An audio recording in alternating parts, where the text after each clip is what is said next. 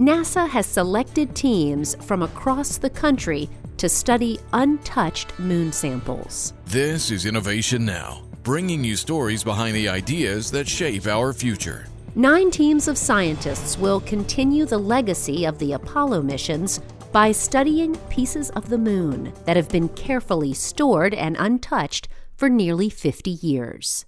These samples, specially curated at NASA's Johnson Space Center since they were brought to Earth, are an investment in the future.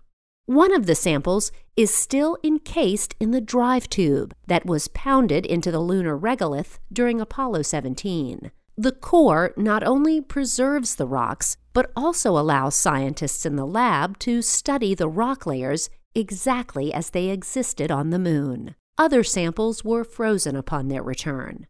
None of the samples have ever been exposed to Earth's atmosphere.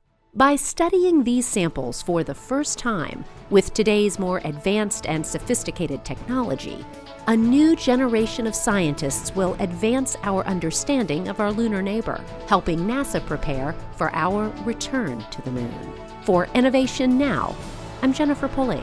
Innovation Now is produced by the National Institute of Aerospace through collaboration with NASA and is distributed by WHRV